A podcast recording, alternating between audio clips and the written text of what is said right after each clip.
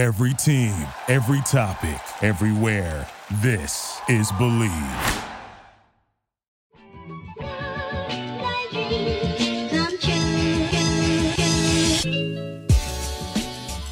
Welcome in to another edition of the JMU Sports News Podcast. I am Bennett Conlin, joined by Jack Fitzpatrick. A lighter load this week for us to discuss, but still plenty going on in the JMU sports world. Still important nonetheless. Don't worry, guys. We're back. We had two episodes last week, and this week, after we've taken that deep breath, I feel like I haven't seen Bennett's face in such a long time. Yeah, what an emotional waiver week. And uh, now we're back. Now we're just sort of cruising through spring sports. Yeah, nothing really changed except for that BetOnline. Well, I guess this hasn't really changed. BetOnline is still your number one source for all of your basketball info, stats, news, and scores. Get the latest odds and lines, including the latest player reports for this year's pro basketball playoffs. BetOnline is always your sports information destination this season as they have you covered for all of your sports wagering needs. Basketball, MLB, NHL hockey, right down to UFC and boxing Folks, even golf, you can bet on the Wells Fargo Championship happening just 15 15 minutes away from where I'm sitting at Quail Hollow. BetOnline is the fastest and easiest way to get all of your betting info, including live betting options and your favorite casino and card games you can play right from the comfort of your couch. Head to the website today. That website is betonline.ag or use your mobile device to go to betonline.ag and get in on the action be sure to use our promo code BLEAV, that's B L E A V, to receive your 50% welcome bonus on your first deposit. You want to get in on the action? Throw down a $100 first time deposit when you sign up with promo code BLEAV, and they'll get you credited with a $50 free bet. So head online to betonline.ag where the game starts. Can you bet on Alabama baseball? Uh, you tell me, Mister. You tell me. I don't know. Can you? Apparently, you, you know you can bet on Charlotte baseball futures. Hell yeah, man! I feel like maybe they're maybe they got something brewing after that win over Coastal. I, I mean, uh, win over number eight Coastal. The thing about this Charlotte baseball team is they've beaten Dallas Baptist and UTSA this year, both ranked opponents. They beat South Carolina, a ranked opponent. They've beat Coastal. They've competed well with Virginia Tech in the Friday game of that series. They just got swept by Western Kentucky though, and they're they're a weird team, man. Like they have the guys that they could, but they just have to get hot and stay hot for a full Conference USA tournament. Uh, not saying they can't do it, but it is very difficult if the 49ers want to win the Conference USA championship. And here we are starting off the JMU Sports News podcast talking Charlotte baseball. That's, that's great work by us. really good. Where do you want to start today? Where do you want to go? I think we start. So we, we have a jam packed slate. Not really jam packed at all. We only have like five lower thirds, and normally we're running with like 15.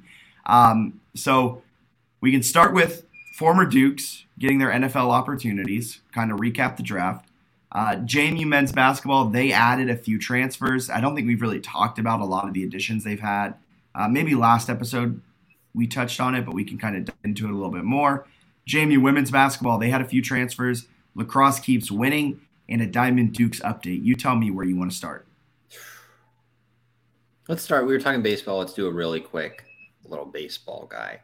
Your portion in the newsletter, I think, summed it up extremely well that this team doesn't make a lot of sense. They're just like a good, mediocre team. And by that, I mean they can sweep Louisiana, mm-hmm. and then they can fall on their face. It's a little tough. They're toward the bottom of the Sun Belt and RPI, which is frustrating. They play Virginia uh, tonight as we're recording on Wednesday in about 20 minutes. It's a Virginia team that's kind of scuffling, so maybe an opportunity on the road there to pick up a, a big one. But like App State's not that good, um, and they they went in there and lost that series, won one of the three games over the weekend. They play Marshall this weekend. Marshall's not great, but then ODU and Georgia Southern to end the year are much better. So it's I don't know what to make of them.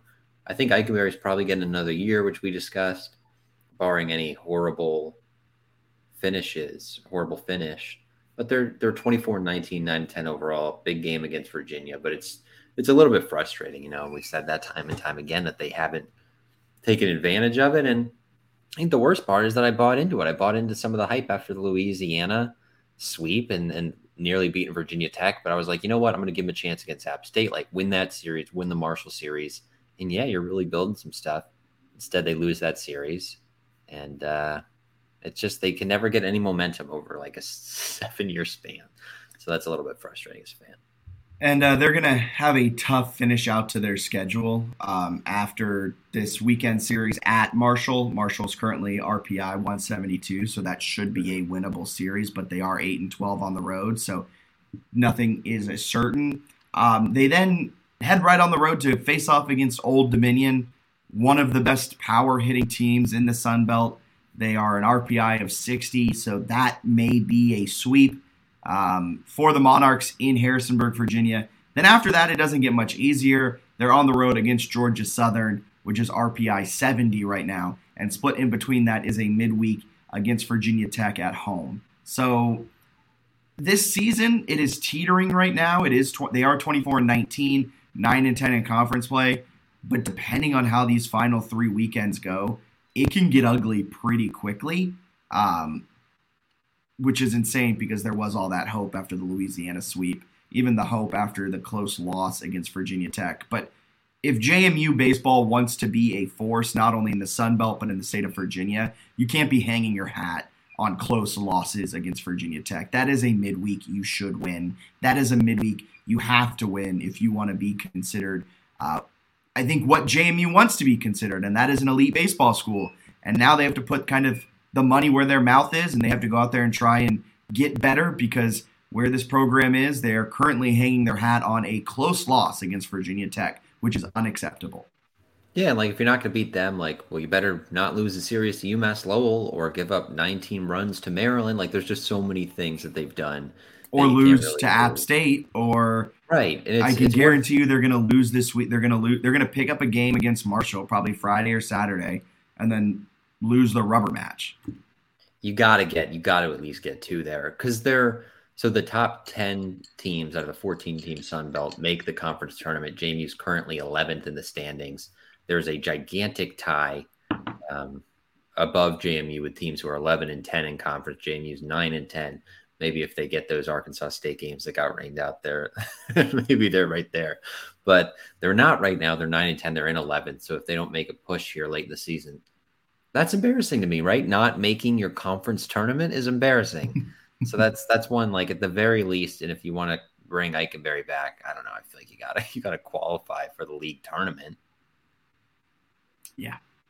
Um, also, for everyone tuning into the live stream currently, we threw this question out on Twitter. We're not a question. If you have any questions, uh, be sure to drop them wherever you're listening in the comments, uh, in the Twitter replies, or head on over and just add us on Twitter, and we'll be sure to read out any questions. If you have a question about why does baseball stink, I'm happy to dive into a 15 minute soapbox about it. But um, so we'll, we'll leave baseball on that note, though.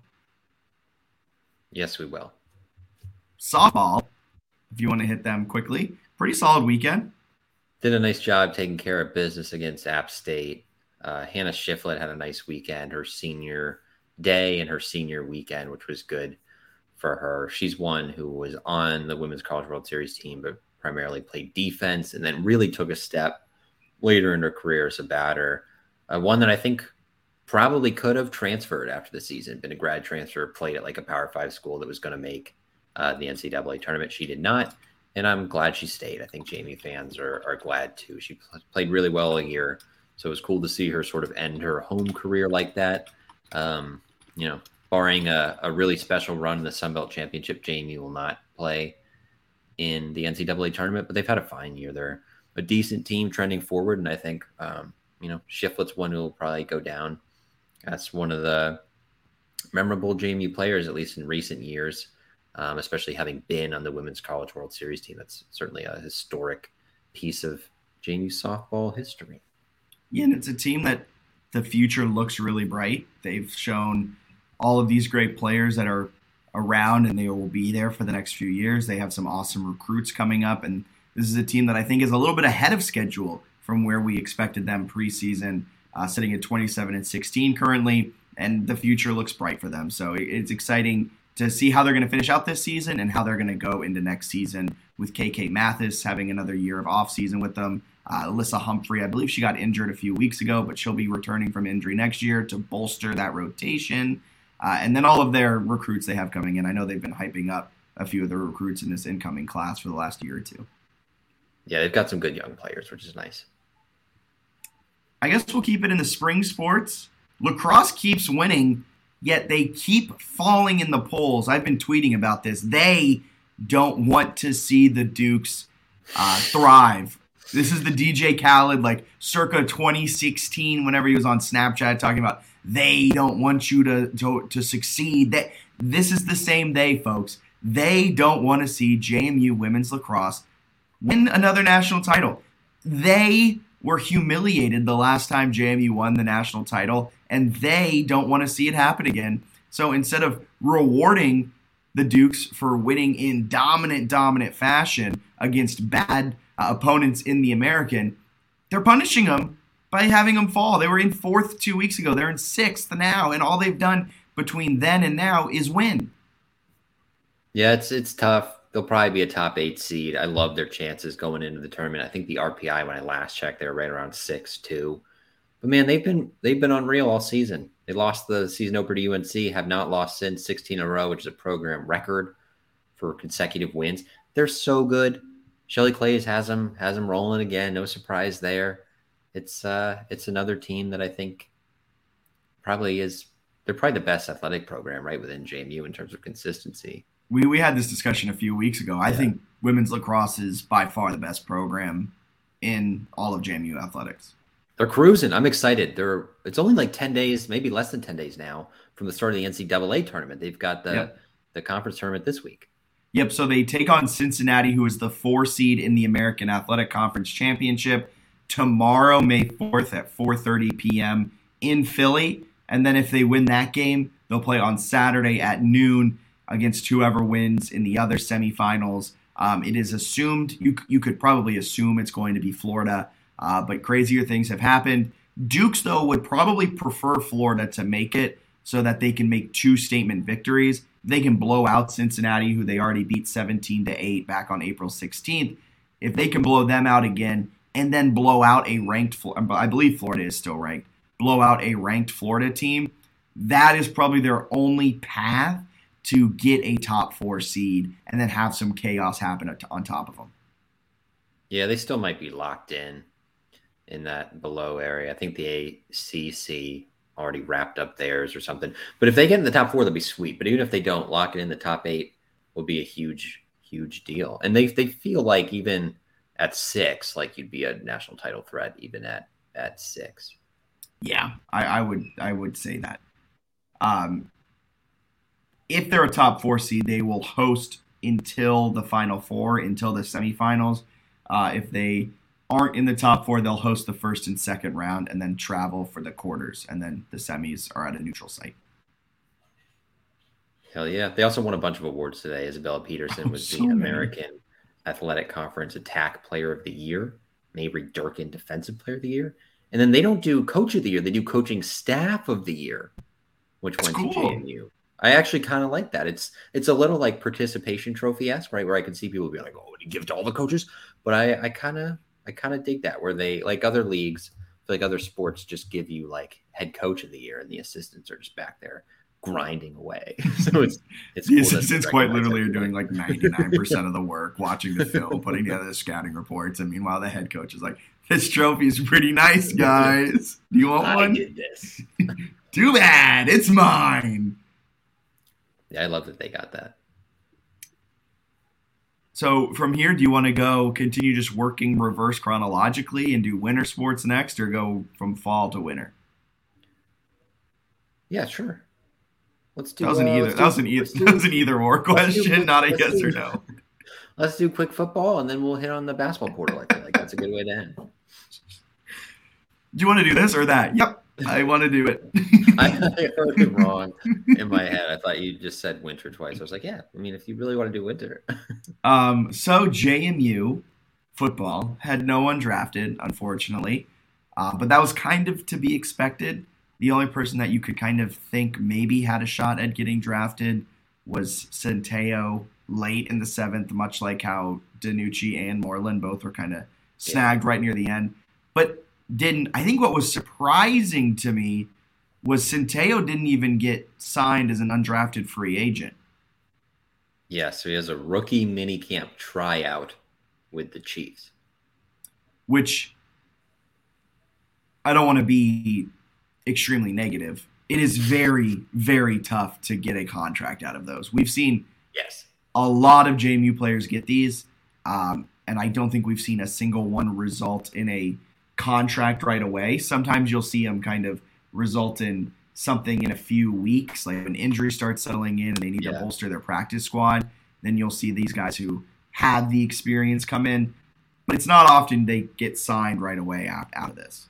It's tough. I think on the bright side for him, the land, like the team, is good. Like that's de- it's definitely one where like, um, like you're trying to wiggle your way into be Patrick Mahomes' backup sounds pretty cool.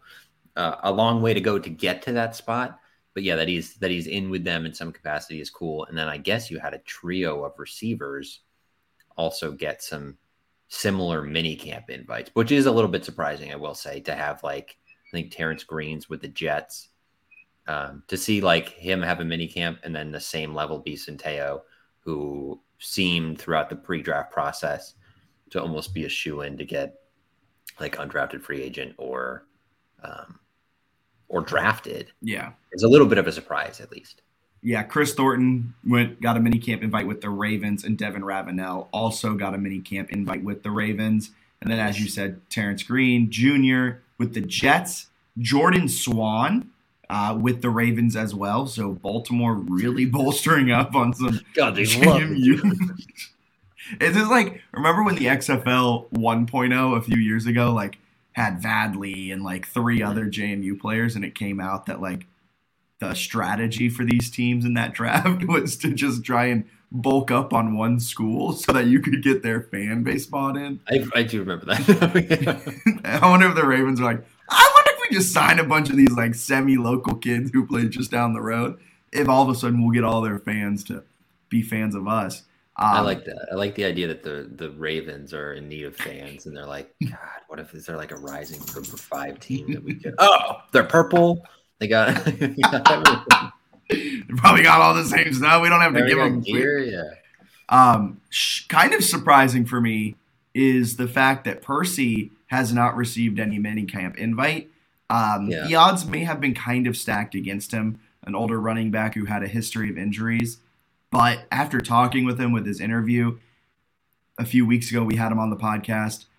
He was getting prepared for any type of opportunity. He was talking about how a few teams had been in contact with him about being interested in him post draft and potentially signing him then or getting any rookie mini camp invites. So I'm kind of surprised that he hasn't even received a mini camp invite.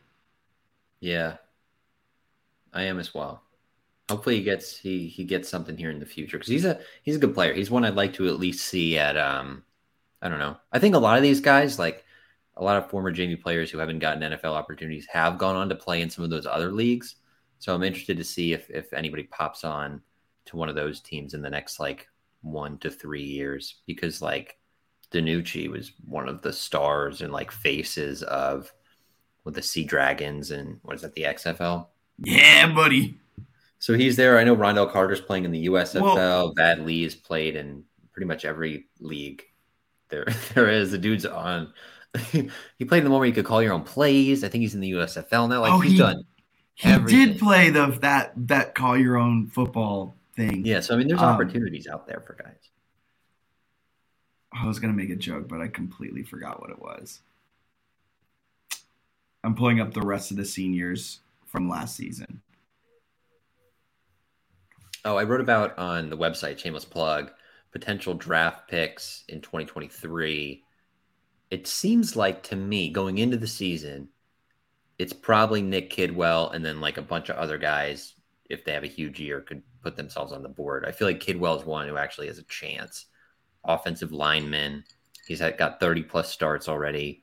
He was second team All Sun Belt last year, 6'5, 315 tackle, but you could move him to guard. That seems like the kind of path where it's like, oh, okay, he could actually get get picked. that was sort of my estimation. I don't know if you think there's any other guys to to keep a close eye on next year for the draft. Yeah, I think next year probably not. I think there are a few guys in the pipeline. Mm-hmm. I think at the linebacker position, we may be able to see some of them that they'll either have them bulk up and try and get the edge position or, or see how that goes. Um, I think Chauncey Logan has a chance to be drafted in a few years if he continues his his rise. I also think the move to the Sun Belt, and, and I know we've talked about it before, but I don't think we've put enough focus on it. There were Sun Belt guys getting drafted in like the fifth round Mhm. that I saw, and I was like, JMU played that team. He did not jump off the screen to me by like at all. And he's getting drafted in the fifth round. And I think it's because he had four years of tape against FBS opponents. Where now that JMU is going to be playing more and more Sunbelt, which is another reason why I think a lot of these guys didn't transfer during that open window, Mhm. because they have a lot of el- years of eligibility left. And the end goal for a lot of these guys is to try and take that next step into the NFL. And when you have all of those years of tape against FBS opponents, it, it seems like it goes a lot farther because it was shocking to me that Centeio didn't get an undrafted free agent deal. It's, it's shocking to me that Percy didn't. Re- We've never really seen a JMU running back, and they've had some fantastic ones land in the NFL, probably because a lot of their tape is against FCS opponents. I think that's a lot of it. I think some of it too is they've they've done a good job with this, so it's not a fault of theirs. But some of these guys are coming out and they're like 25 years old. So I think if you're an NFL team, you're like, I'm not going to draft a 25 year old like developmental prospect. I'm probably looking for like a. And Uku actually said this in an interview this spring uh, to Dave Rigger, but, but well before the transfer was announced, was like, yeah, like an, if an NFL team wants me, they want like a very finished product because I'm 25. Like it was like it was very aware of like I'm old and have had ACL injuries. Like they need to know that I'm ready to play like immediately. So I think that maybe that's part of it because they've had some running backs that have been around for like That's true. six years at times. But it's interesting to see if that'll help. I know the group of five kind of got clobbered with no first round picks for the first time in a very long time. They only had two guys in the second round. So there was a, a dip in NFL draft picks, but at the end of the draft, nine Sunbelt guys were picked.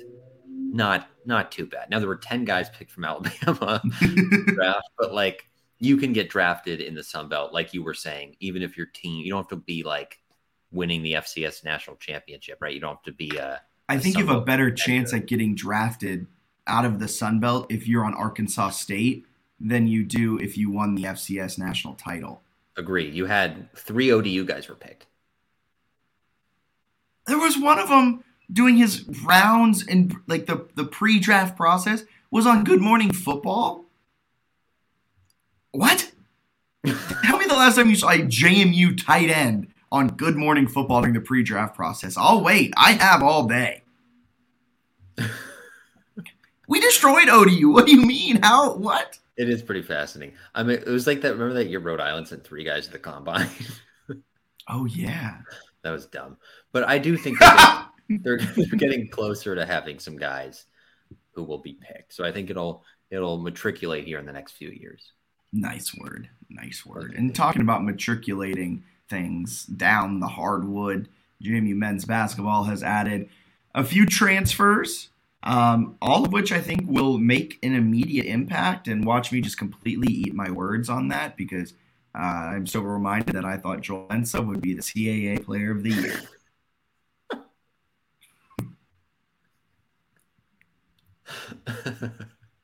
oh my god! But they they have gotten. I didn't have to laugh so hard at that. Are you pleased with some of the size that they've added here? Did we talk about Bickerstaff last time? I can't remember. We we let, us go over them. I just pulled up the portal tracker on jmusportsnews.com. They've added Michael Green III, a point guard Yes. from Bryant and Robert Morris. TJ Bickerstaff, uh, the forward from Drexel, but spent last year at Boston College. Last week we talked about how Quincy Allen visited on the day of the sp- the day of the spring game. He did sign. He is another forward wing type out of Colorado. Long, tall. I think he's six six eight or six nine. I think he is six eight. But There you go. I think they'll be fine. Um, I think they're putting a lot of stock in Roberson, and I think you can tell that because Amadi transferred out. I think Amadi stays if he isn't told that his minutes will be cut. Whether that is from Bickerstaff, Quincy Allen, or Roberson, I think it, it shows that Amadi wasn't in the future plans at the four or five. I think there's probably yeah probably an understanding that some of those those additions were going to cut into his opportunity, and, and he kind of lost a little bit with like Mezie and stuff. So that checks out. I also think the part that maybe goes oh no, no, no overlooked. Underlooked. Yeah. Underlooked's not a thing, right? So the part that goes overlooked because you're not looking at it. Yep. Uh, that happened in my brain five seconds. I was like, what is the word? But anyway, the part that goes overlooked is like Julien Wooden was really good last year and he's six eight. Like if he can score, like he kind of has to play at times where that's another thing for Amadi. Like if Amadi's not wasn't getting you like 10 rebounds a game, um, he can't score like Wooden can because he doesn't have like a three point shot and things like that. So it's hard. It's just kind of hard to break in when they've got some some depth. And it sounds like they're trying to add a little more. Yes.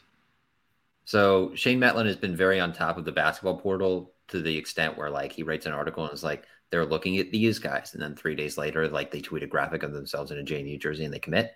So he, he has said that the coaching staff um, is very confident that a certain player will likely commit to them, and they're operating as if they have won scholarship.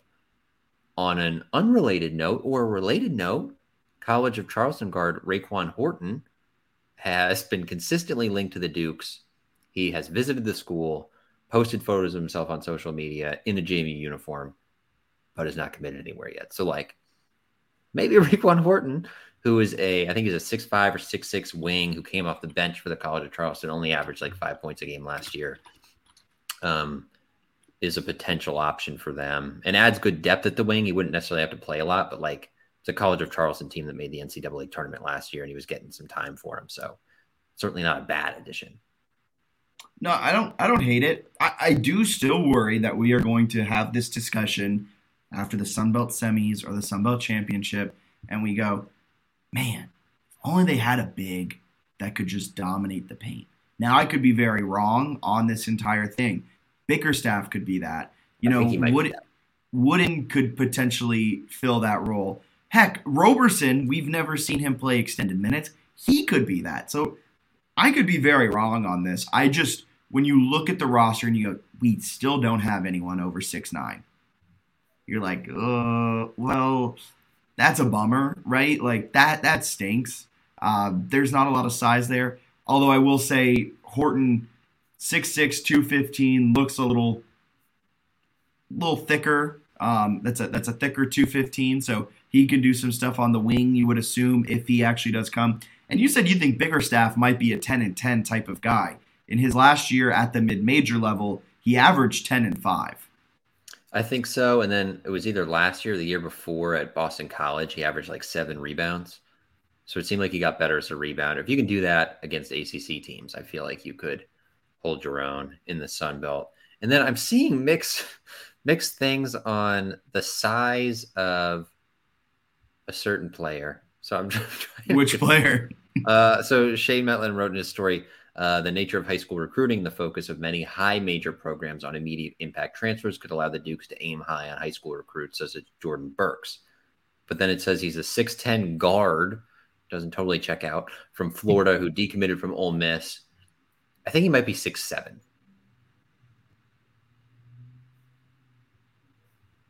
But Where'd those three inches go? I'm trying because I was about to get you all excited about the 6'10 guy. I think that might be a typo. I'll I'll I'll patiently wait. I, I think he's six seven, six seven small forward. So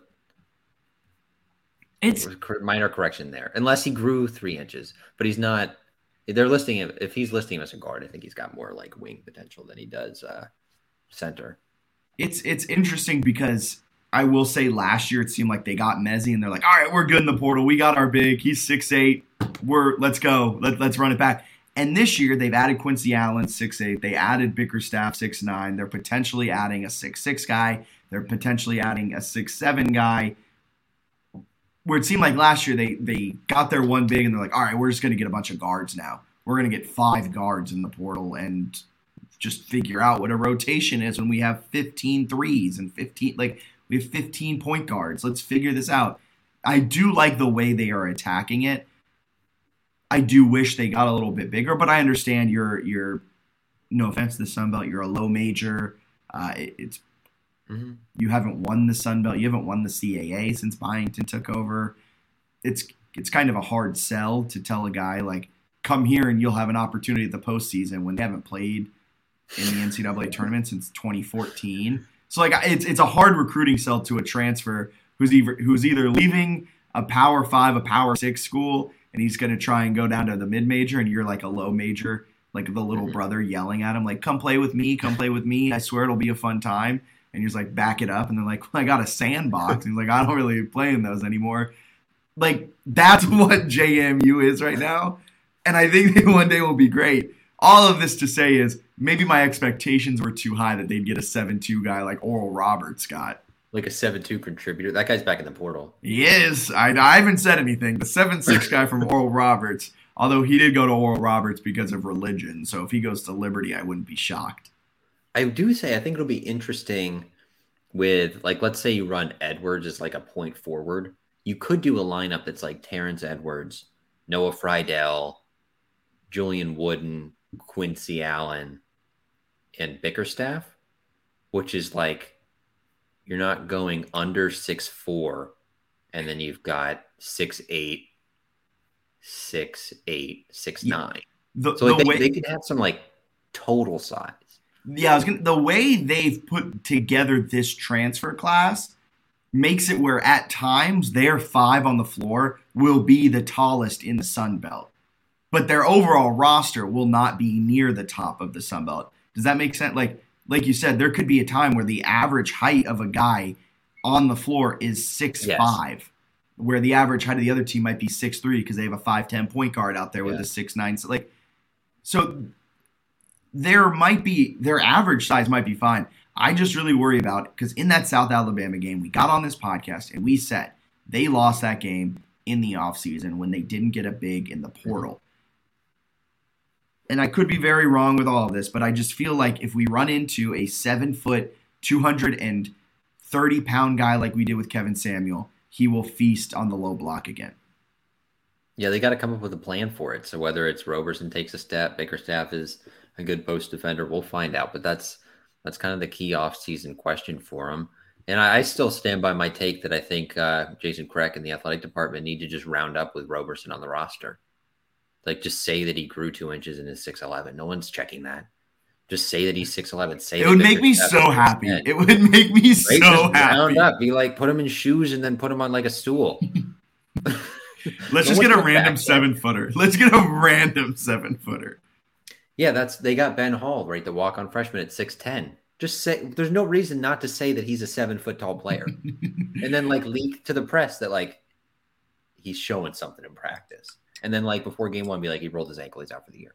But just give me, give me, throw me a bone. Give me hype. Give me, give me, give, give, please make me excited. I am really, I do prefer this transfer class a lot more than last year's. I think they'll all make an immediate impact, and I think it adds elements to a rotation that needed the elements. I think so too. I think so. And Olivia Mullins, what up? Welcome to the program. Let's St. have some Joe's fun. Point guard. St. Joe's point guard. Last year, she started. I think it's 31 games for St. Joe's, if I'm not mistaken. Let me double check here. Yes, 31 games. Played 30 minutes a game for a team that played in the WNIT. 8.4 points a game. Three assists. She had a positive assist to turnover ratio. She's played a lot of basketball over the last few years. In total, she's played over 1,600 minutes, which means absolutely nothing to the casual fan, which is why I'm saying it. It doesn't mean anything to me. Sounds like a lot. It is. So she, she's an experienced point guard who essentially can come in and replace Germond. So that I think that's actually a sneaky big ad.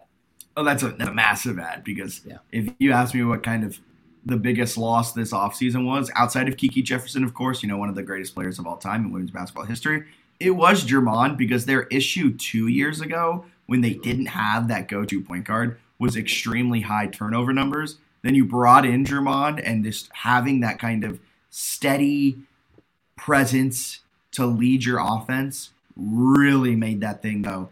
And where Germond was off, the team was off. And when Germond wasn't on the floor, sometimes the turnovers got a little bit out of hand. So being able to bring in a point guard that is that steady presence is absolutely massive for the Dukes. Yeah, I'm looking forward to see what they they do. They had a couple other players leave, and I know Claire Neff retired from basketball, according to some of Shane's reporting. So I think they've still got a little wiggle room to add some players if they want. We'll see what they end up doing there. But they should be a Sun Belt contender. Peyton McDaniel, Kozlova. Now you've got Mullins at point. Hazell is one that like he give her some extra shots. I'm good with that. Kobe King Hawea. good work. So uh, yeah, I mean, I think it, they'll be good again next year. Yeah, I'm. I. This isn't to take anything away from Kiki Jefferson. Again, one of the greatest players that we've seen in the last 20 years. Fantastic player. This team, to me, should be the favorite to win the Sun Belt still. I think so. I think McDaniel's that good, and the players around her are that good. And with an offseason knowing you'll be without Kiki, yes, Peyton McDaniel can get more minutes as a starter. Kobe King Hawea is just elite level turnaround jumper in the mid range. Work on that. And and and Hazell Hazell starred in that Ohio State game. So if she could take that, her issues kind of been at times um, a little bit of inconsistency. So if she can get consistent, she's one of the best downhill players this team has. And when you have that going with a pick and pop out to Peyton McDaniel, who's one of the best shooters in the Sun Belt, this team can be scary good next year. 100%. I'm looking forward to it. Wonderful. Right. Well, we got some listener questions. Well, oh, hit. Two, two from from CLNOGZ, CL Nogs. First question Portal rumblings? Portal rumblings? Which um, basketball, we just hit the portal rumblings. Football, portal rumblings. Nothing. One of the UConn guys, they were looking at a receiver committed to Cincinnati, so that stinks. Uh, they got another one they're looking at. They're looking at some defensive linemen. So we'll see if uh, they make any moves there. Not a ton of rumblings. Although worth pointing out, you said you were like, everybody calm down. JMU's not going to have this mass exodus in the transfer portal after not getting the waiver. That appears to be true. High five to us. High five to us. Good call. Um, the other question from I always thought it was CI Nogs. Oh, like a capital I. Yeah, but it could be L. Looks like a L in the in the yeah. handle. Hey, at CL Nogs. Really yeah. L- let us know, please. Um, how much to read into Keith Gill's excited for JMU to represent us in the postseason in the future comments? I have a hard time believing the Sun Belt doesn't ride with JMU on this. I don't think they want the bad look of last year as a possibility. as a pos- possibility again. It's really a no lose for them. Um, is the question: Do you think Sunbelt will back JMU to try and get them this waiver after it's been denied? I think the Sunbelt could change the bylaws to let them play in the Sunbelt championship game. The Sunbelt does not want that though. I understand. I understand what you're saying. Like CL Nogs, like I, I get kind of the sentiment behind it, but the Sun Belt doesn't want JMU in their championship game if they can't go to the best possible bowl. And there, yeah. there's a pot like JMU is quote unquote bowl eligible, but they are bowl ineligible. Remember that. So they have to have everything go right for them. They have right. to then become bowl eligible, and then a bowl has to pick them from a qualifying bowl. Like even if JMU goes 12 and one this season, which I don't even know is possible with the Sun Belt Championship game. Like, it's not a foregone conclusion that the Cotton Bowl will come calling. Right, because you have to. The way it's written, you have to be the highest group of five champion to get into that game, highest ranked group of five champion. And technically, so they wouldn't be.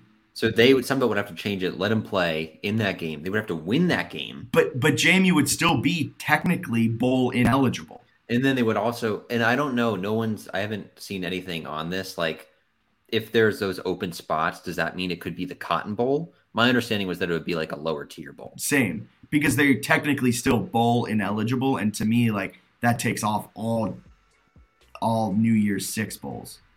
I also think this is an interesting question in general, and it's probably worth noting. Like Keith Gill's job is not to like ride for JMU; it's to like ride for the Sun Belt as a whole. Yeah. In any situation that like I honestly like Keith Gill behind the scenes is probably rooting for JMU to win every game except for like at Troy. Have them be like this great team. Have Troy win the Sun Belt. Have Troy get into um, the New Year's Six Bowl. Yeah, like it's it's they just want a team in the New Year's Six. They want their teams in bowl games, winning bowl games, representing the league well. It's not there's not really that much of a of a love for like, hey, we got to get JMU in. They kind of already rode for JMU, help yes. waiver. Yeah, one hundred percent. And and yeah, was there another question? Uh, he asked if anyone had toured the Convo renovation. I have not, but also interested to see what like the volleyball facility will look like. yes. looks like. Same. So for Bennett Conlin, my name's Jack Fitzpatrick, presented by BetOnline.